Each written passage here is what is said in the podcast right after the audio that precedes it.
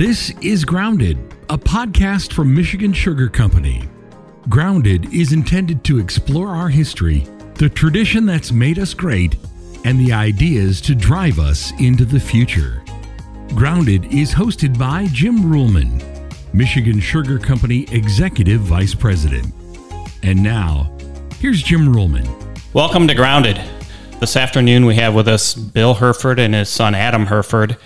They are part of W.A. Herford and Sons Inc. in Elkton, Michigan. The farm encompasses a very large beef operation plus cash crops such as corn, sugar beets, alfalfa, navy beans, and, and white wheat. They have five full time family members on their farm, plus several other full time employees. Their farm is also part of a feed LLC with five other farms. Gentlemen, thanks for coming. Thanks for having us. Bill, maybe we'll start with you. When I look at W.A. Herford and Sons Inc., it's it appears to be a really large enterprise, and maybe you can start our story or our program today just by sharing your upbringing and how you got into farming. Yeah. Okay. Uh, my dad was uh, well, actually, my grandfather farmed, and also then my dad. When I graduated from high school, he was farming about 500 acres, which in 1970 that was pretty good size operation. Mm-hmm. Uh, he was yeah. very good farmer, very particular, and a man of very high integrity. I really didn't know I wanted to farm though until I went to college.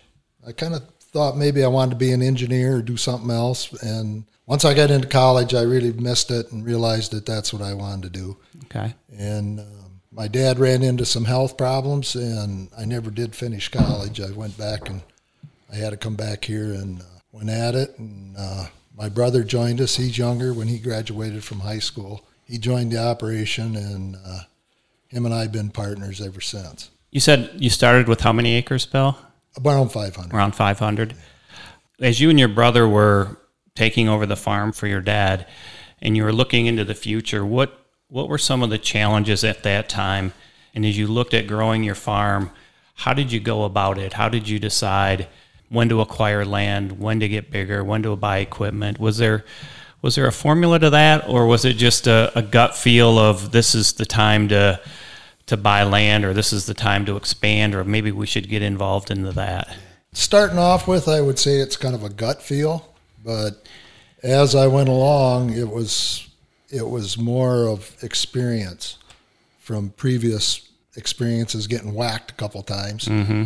When I started in the early 70s, we had we'd bought a farm. Our first farm we bought, we paid $600 an acre for, which at that time was a little high, but it was a really nice farm with a kind of a small cattle setup, and and we spent a lot of money uh, building a bigger cattle setup and fixing that up, and it had a nice house on it. And my brother ended up living there, and he lives there today yet. Okay. But we had really good two or three really good years there in 74, 5, and 6 prices were really good. Navy beans were really good. Okay. And land prices shot unbelievably. Uh, by the end of the 70s, they were up close to 3000 an acre. Wow. Of course, my brother and I didn't own a lot of land, and we bought, we had a chance to buy a 40 from my uncle, 2900 an acre. I went to the bank to get the money, and the banker says, Well, you know, down the road here, there's another 90. We'll just put that together for you, and you'll have you'll have a good start. 2,900. Yeah. I come home, my dad says, "Oh no." Of course, he had a cosign mm-hmm. because we didn't we didn't have much money. Sure. And my dad said, "There's no way. You'll never pay for that." And, and he said, "Be patient. It'll come back down." And we bought the 40, mm-hmm. but not the rest of it. Okay.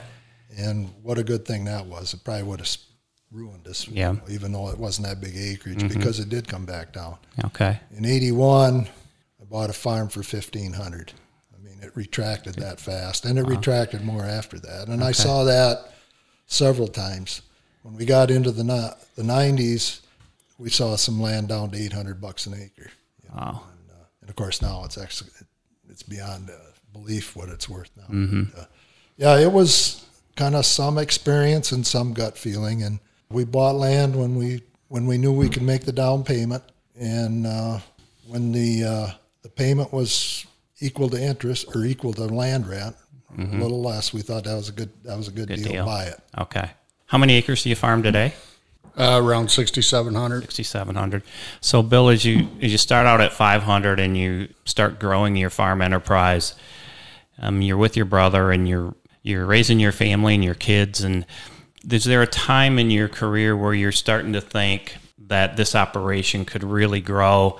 And do you start thinking about getting your kids involved, or is it more of I'm going to focus on my farm and the kids can do what they want. If they want to stay on the farm they can. If they don't they don't have to. How how did that dynamic with your family and your kids and a family farm start to affect your decisions going forward? Well it started when the, the kids were young we just took them with us wherever when we went if if they were able to go we took them i see i mean they were out in the tractors with my brother and i all the time my nephew farms with us also my brother's boy same with him Okay. When we'd be out planting, cultivating, they'd be in the tractor with us all the time. Okay. And I think that's what gives you the confidence that, you know what, these guys are going to want to farm. Mm-hmm. And they had interest to be with us too, where if they weren't there or they were out doing something else, why, then you'd wonder. But no, I think we figured pretty much once them guys got in high school and saw their mm-hmm. interest and I mean when they're in a hurry to get home to jump in a truck or something, well, you know yeah. that you know they're invested, huh? Right. Yeah. Adam, maybe we'll turn the some of the questioning to you. Growing up, what did you see in your father, and what kind of circumstances stuck in your mind as as he grew his farm?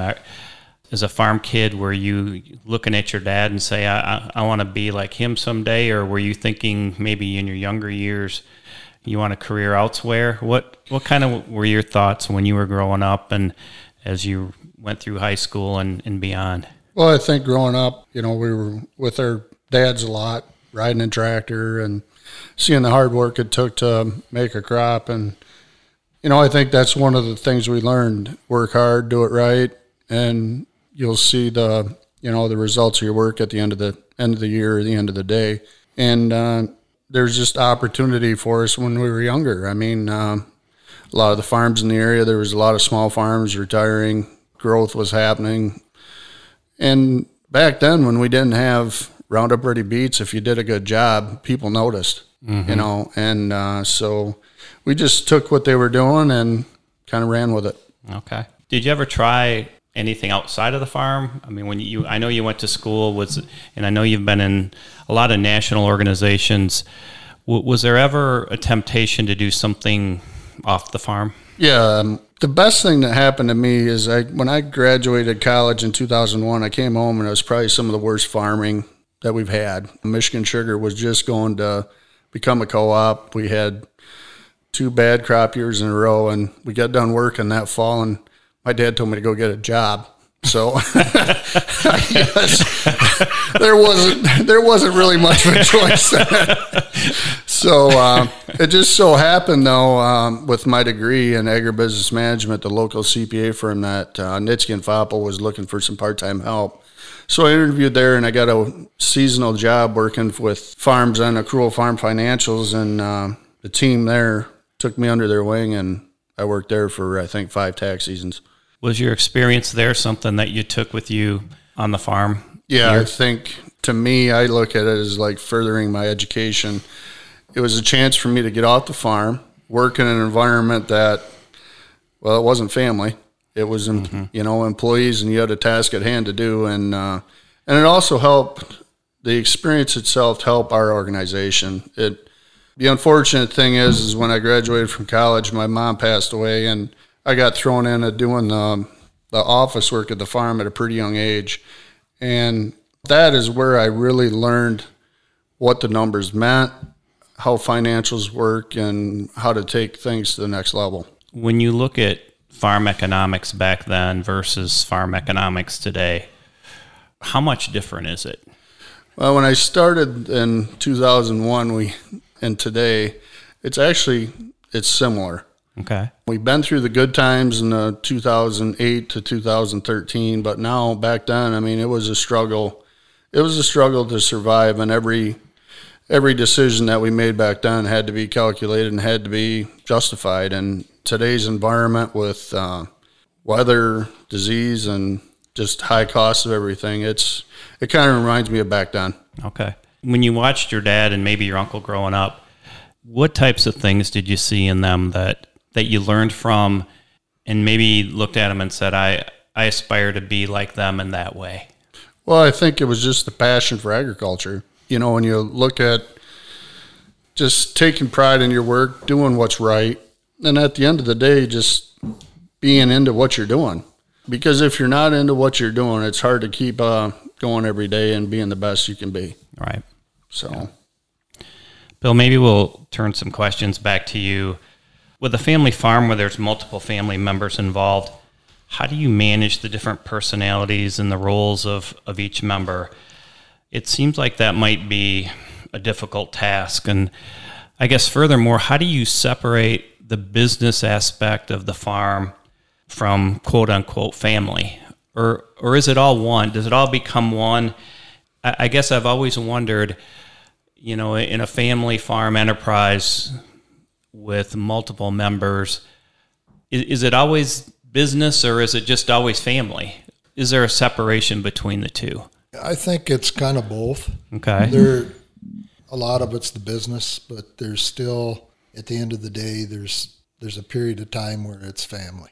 okay But I think the biggest thing is just figuring out everybody's got a different strength mm-hmm. on doing something. I mean, I think first of all, you got to decide who's the boss is going to be. You got to have one boss. You can't have five. right And nine times out of ten, there's only out of the five one guy that wants to do that.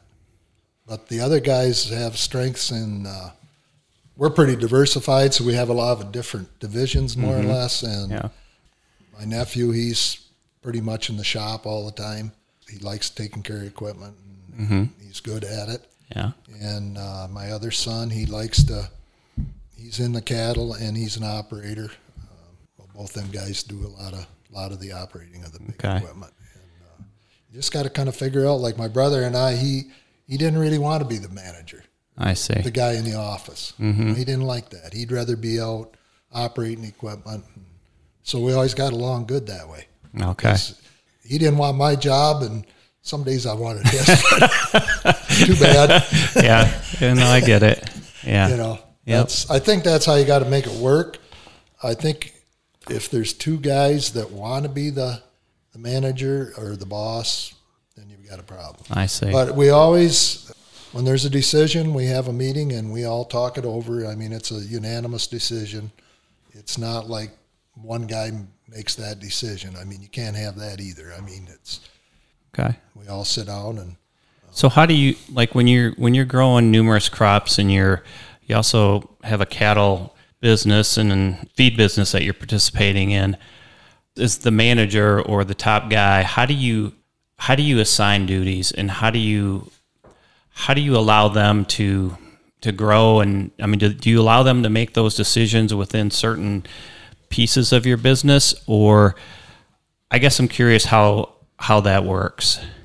you got to let them make the some decisions and go mm-hmm. with it Okay. maybe I can step in here. Okay. He's more of that guy now than I am. All right. Um, I guess uh, you know when you have the diversity that we have and the different people that you work with, the biggest thing that I've learned is being in the I guess we'll call it the leader position is you got to let them you got to let them roll with it. You know, um, because they're going to learn. I mean, people learn from their mistakes, and you got to give them the ability to make that decision, and try not to come across as you're second guessing them. Like if my brother Luke is run the planner, well then he's running the planner. I'm not going to tell him how to run his planner. I might tell him what field to go to, Okay. but it's his job to run the planner. Okay. Now, when there's a question, let them bring that question up. And you know, when you took take a look at the other parts of our business, not every family member is involved in that business every day, but we have some key employees, and you pretty much we want to stress we treat them the same way. Okay. Um, it's they take ownership in it, and if they, you know, if we can get to that level with an employee, that's why they're here. That's we want them for the long haul. I gotcha. And with the Feed LLC, that one's a, you know, that one's a unique deal because you got five farms. They each own, they've successful farms doing their own thing, and we come together and we work together to get feed in these dairies and get everything else done that's with it. And uh, you know that that's just one of those things where we try to have meetings quarterly, get some stuff out in the open, and just keep the lines of communication open. And let the same thing goes there. The people that are good at it, let them roll with it, Okay. and go from there. All right. Let's maybe direct our attention specific to to the sugar beet crop. It, it just seems to me like if you're in the sugar industry or you're a grower or your employees, that's that's a well talked about crop. Bill, maybe you can explain to me when you guys first got into sugar beets and, and what it meant to your rotation or what it means still today. Well, actually, my grandfather got into beets. I don't know when, 1910 or something. Really? Okay. Yeah. They hauled them in wagons up to Elkton here and then threw them off onto a train car. But Okay. beets have always been very important to us. Probably our number one crop. I mean, as far as time and and concern. Mm-hmm. And over the years, been the most profitable crop.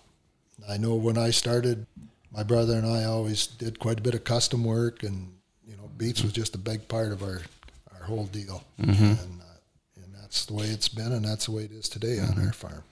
you served 15 years on the Michigan Sugar Company board of directors and 10 years on um, an organization called the ASGA.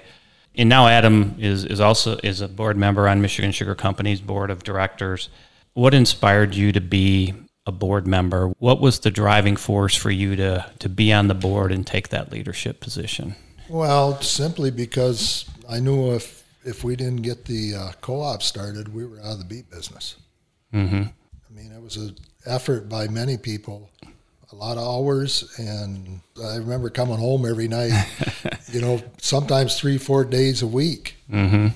You'd be real, feel real good about it one day, and the next day, oh crap, you know, it's Right. right in the toilet again. But, uh, it worked out, and I, I still think today it's the best thing there is for us. I mean, we're taking our, we're taking the crop right from the field right to the shelf, and that's that's amazing to me. And, Yeah. uh, and we got to take care of it, and we got to make sure keeps going. Okay. And being on the board, I mean, uh, as I went along, I learned a lot and had really good guys serve on the board through the years. All of them.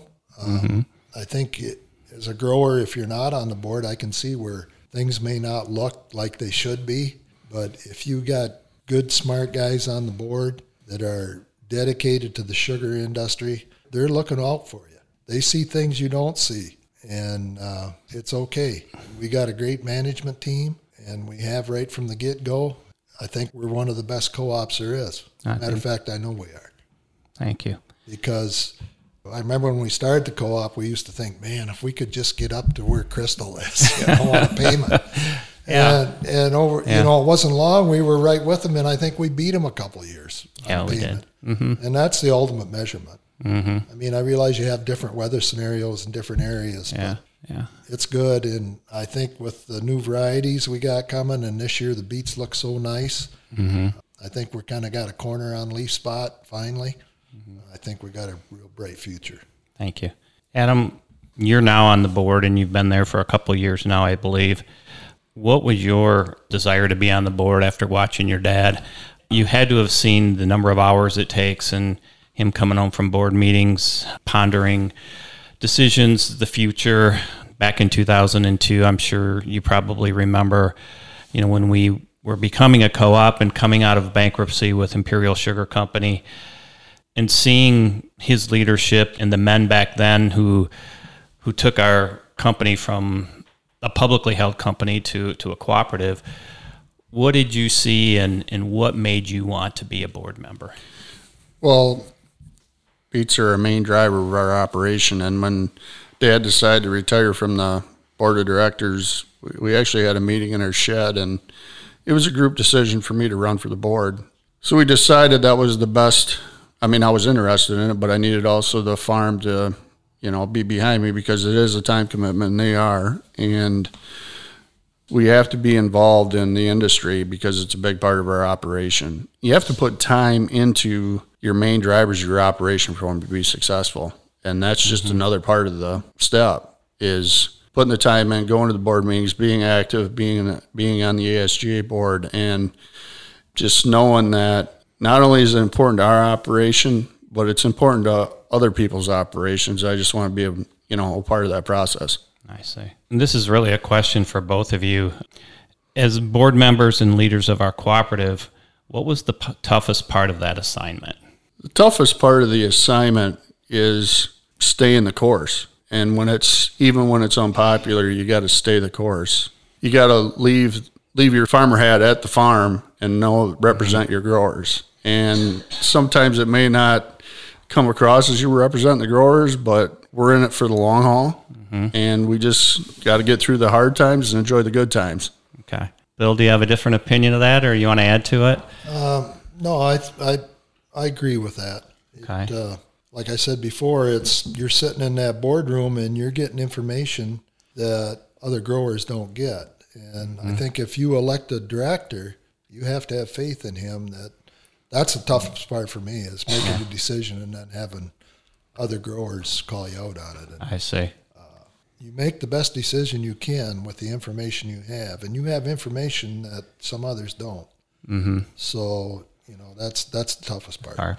As we look at Bill's generation of farming and compare it to yours, Adam, what are the fundamental differences? Well, my dad's generation was, well, that's just the way it is. It's black and white. You're going to either do it or you're not. Okay. This generation is, my generation is, um, you know, social media is a part of it. Public perception is more of a part of it. People are more visible.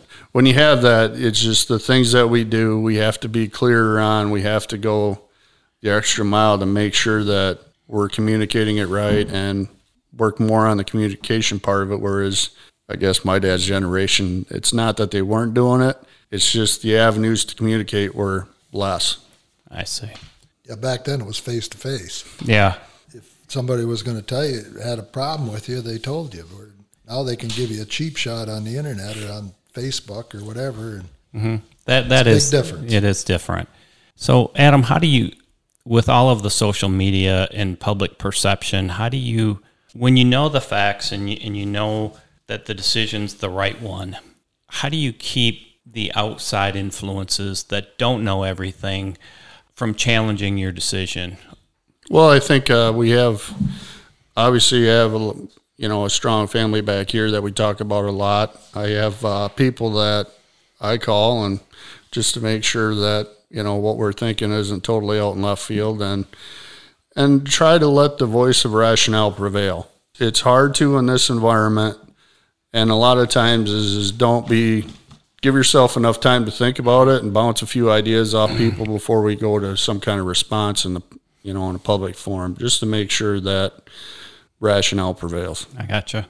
This is the question for both of you. Both you, Adam, and your father are pretty straightforward men. I mean, there's really no guessing what you think. I- I mean, I remember Bill being in board meetings where we debate a question for a half an hour, and your dad, in one sentence, would sum up the discussion, and a vote would take place. And I respected him greatly for that. It, we used to debate things for a long time, and, and debate's always needed. But there comes a point in the debate where we need to get on with the question and and vote. I see that in in yourself, Adam, and I it's very clearly in your dad. Where does that confidence and that straightforwardness and faith in yourself to just state what you think and have the confidence that it's the right thing come from. Where does that come from? Bill, did that come from your dad or does that just come from just self-belief or what, what what is that? I think a combination. Okay. I think it's just it's just in you. My dad was that way. My grandfather was really that way. Yeah. But uh, if you really, I mean, you have to think about it for sometimes a short period, sometimes longer. But I mean, if if it's the right thing, and, And you believe in it. right, and it's got high integrity to it, there's no shady areas in it, then go for it. I see.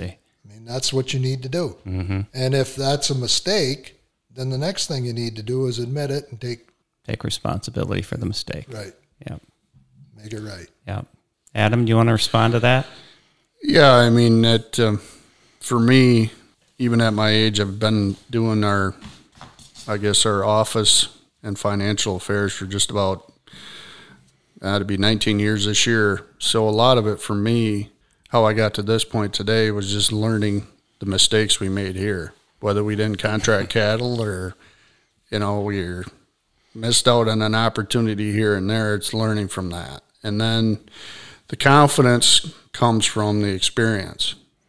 It's working on our mistakes, admitting when we're wrong. I mean, we're going to be wrong. We've been wrong before and admitted it. We're going to be wrong again. We'll admit it then too. Yeah. And then the others, we've had some experiences on the farm. We were involved in a peer group. That was for me. I was involved in that personally. That helped me kind of see farming outside the thumb of Michigan. Got to travel around the country a little bit. Got to see what farming was like outside the thumb of Michigan.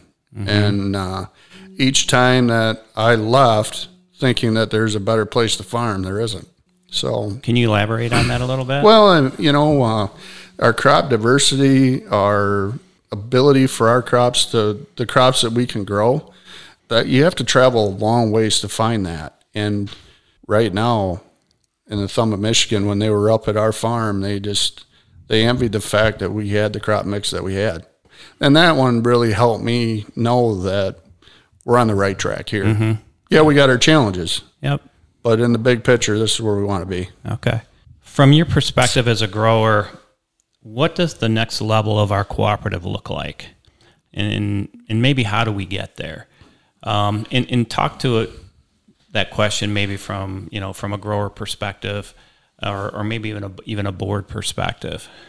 I think this can come from both my grower and board perspective is is is how do we maintain our growers' independence but yet work together for the common goal. That's a great, great comment.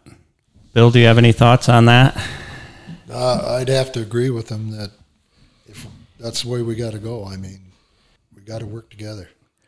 I mean, when you look at the grower diversity of Michigan sugar, big and small, we all got something to offer. How do we maintain that independency yet think like a group? Well, I think that we're we're gonna have to think a little bit outside the box on this one because Okay. this is this is new. This is something that is gonna you know make our co-op viable for the future. And every farmer is pretty independent, and we have to um, embrace that, but at the same time know that the cost of what we're doing is getting higher and how do we how can we minimize some of that for some of the smaller growers but look at some of the bigger growers and what they're doing and we don't have to do exactly what they're doing we mm-hmm. just have to see can we adopt some of that and pass that along Yeah. Yeah. Bill, when you look back at at your career as a agricultural leader, knowing where you came from and, and where you are today, and the involvement that you have with your kids and your family, is it as rewarding as it seems? Oh yeah, Yeah. it is. Yep. Can you elaborate on that a little bit? Uh, for me, it's just it's it's my life. Yeah. Uh, It's it's almost like a hobby for me. Okay. It's what I want to do, and it's So would you say So going to work every day is enjoyable? Maybe not fun, but every day, but enjoyable? Yes. Okay. There's you know you got days after you got a three inch rain and you got a lot of work to do that it, that's not fun. Yeah. At least we got to plan how to handle it. Yep. Yeah. Uh, yeah, it's been a way of life for me and my brother. Yeah. Uh, it's that's the way we are. I mean, it's just it's our life. We don't. Mm-hmm.